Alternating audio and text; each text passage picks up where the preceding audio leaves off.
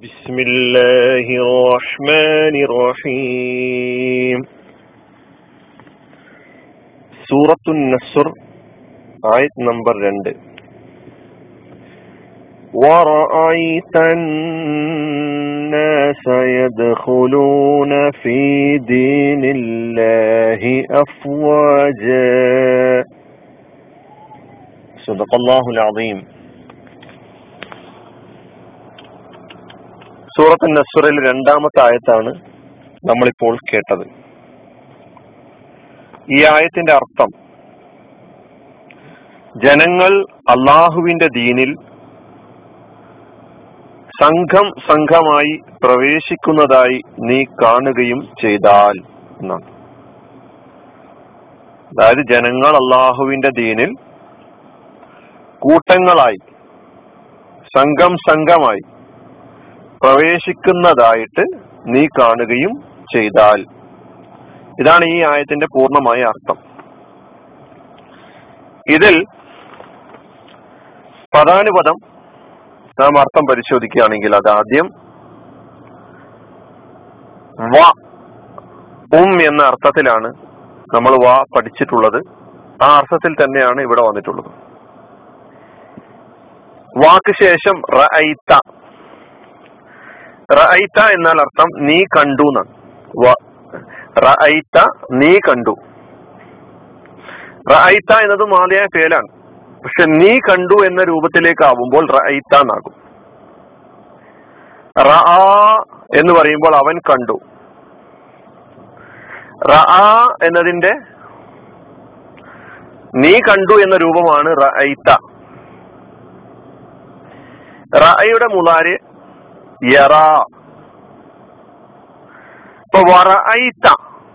എന്ന് ഒരുമിച്ച് പറയുമ്പോൾ നീ കാണുകയും ചെയ്താൽ. നേരത്തെ ഇതാ നസ്റുല്ലാഹി അള്ളാഹുവിന്റെ സഹായം വന്നെത്തിയാൽ എന്നതിലെ ചേർത്തിട്ടാണ് വറഅയ്ത നീ കാണുകയും ചെയ്താൽ. വറഅയ്ത എന്നാൽ പൂർണമായ അർത്ഥം വൈദാ റഅയ്തയുടെ അർത്ഥമാണ്. വഇദാ റഅയ്ത നീ കാണുകയും ചെയ്താൽ. അന്നാസ ജനങ്ങളെ. യദ്ഖുലൂന. യദ്ഖുലൂന എന്ന് പറഞ്ഞാൽ അർത്ഥം അവൻ അവർ പ്രവേശിക്കുന്നു. യദ്ഖുലൂന അവർ പ്രവേശിക്കുന്നു. ദഹല എന്നാണ് മാതി. അവൻ പ്രവേശിച്ചു. അതിന്റെ മുതാരി യദ്ഖുലു. അവൻ പ്രവേശിക്കും പ്രവേശിക്കുന്നു. അതിന്റെ ബഹുവചന രൂപമാണ് യദ്ഖുലൂന. അവർ പ്രവേശിക്കുന്നു. യദ്ഖുലൂന. യദ്ഖുലു യദ്ഖുലാനി യദ്ഖുലൂന. അവർ പ്രവേശിക്കുന്നു എന്നാണ് യദ്ഖുലൂന എന്ന് പറഞ്ഞാൽ അർത്ഥം. അല്ലെങ്കിൽ അവൻ അവർ പ്രവേശിക്കും. അപ്പൊ ദഹല പ്രവേശിച്ചു യദ്ഖുലു പ്രവേശിക്കും പ്രവേശിക്കുന്നു യദ്ഖുലൂന അവർ പ്രവേശിക്കും അവർ പ്രവേശിക്കുന്നു. ഇവിടെ അവർ പ്രവേശിക്കുന്നു എന്നാണ് അർത്ഥം. സാധാരണഗതിയിൽ ദഹലയുമായി ബന്ധപ്പെട്ട പല പദങ്ങളും നമ്മൾ നിത്യജീവിതവുമായി ബന്ധപ്പെട്ട് കേൾക്കാറുണ്ട്. അതിലൊന്നാണ് ദുഹൂൽ പ്രവേശനം എൻട്രി. ദുഹൂൽ എന്ന് പറയും. നോ അഡ്മിഷൻ പ്രവേശനമില്ല. ഒമ്നു ദുഹൂൽ എന്നൊക്കെ പറയാറുണ്ട്.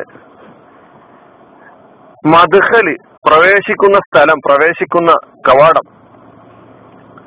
ഇങ്ങനെയൊക്കെ മാറി? അറബിയിൽ ഈ ദഹലിയിൽ നിന്ന് നിഷ്പന്നമായി വന്ന പദങ്ങളെ കാണാൻ കഴിയും. ഇവിടെ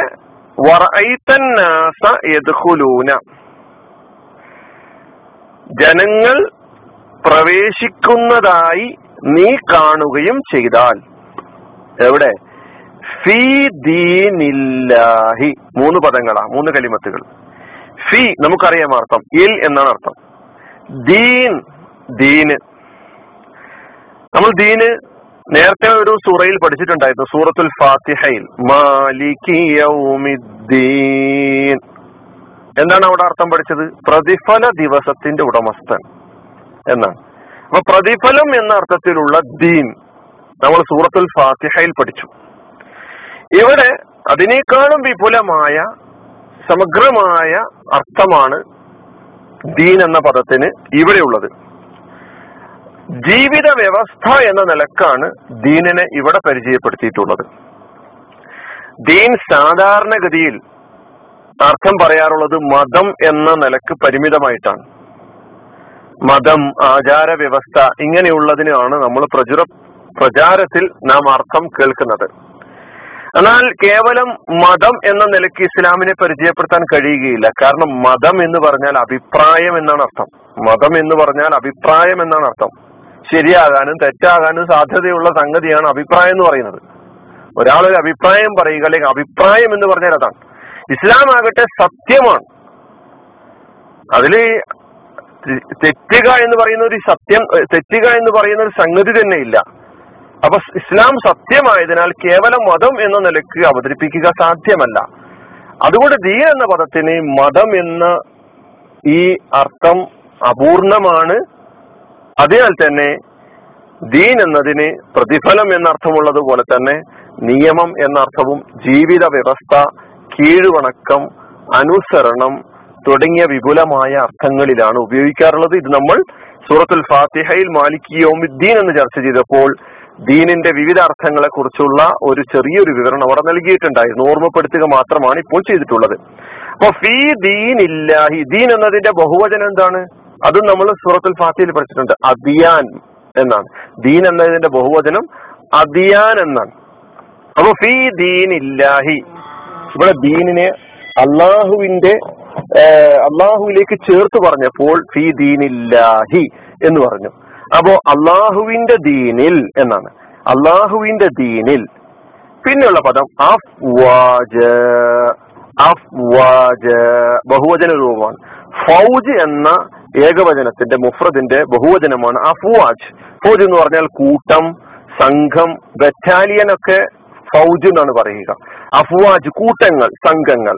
അപ്പൊ അള്ളാഹുവിന്റെ ദീനിൽ അഫ്വാജൻ കൂട്ടങ്ങളായിട്ട് സംഘങ്ങളായിട്ട് സംഘം സംഘമായി ജനങ്ങൾ പ്രവേശിക്കുന്നതായി നീ കാണുകയും ചെയ്താൽ. അപ്പൊ എന്താണ്?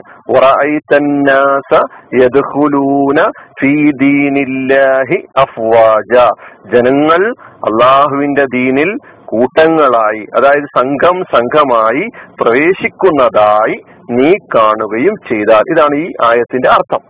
ഇനി ഇതിന്റെ വിശദീകരണം നമുക്ക് അടുത്ത ക്ലാസ്സിൽ പഠിക്കാം. ഈ ആയത്തിന്റെ അർത്ഥം ശരിക്കും മനസ്സിലാക്കാൻ സഹോദരങ്ങൾ ശ്രമിക്കുക. അള്ളാഹു സുബാനു താല അനുഗ്രഹിക്കുമാറാകട്ടെ. അലഹമുല്ലാഹി റബിൻ അസ്സലാമലൈക്കും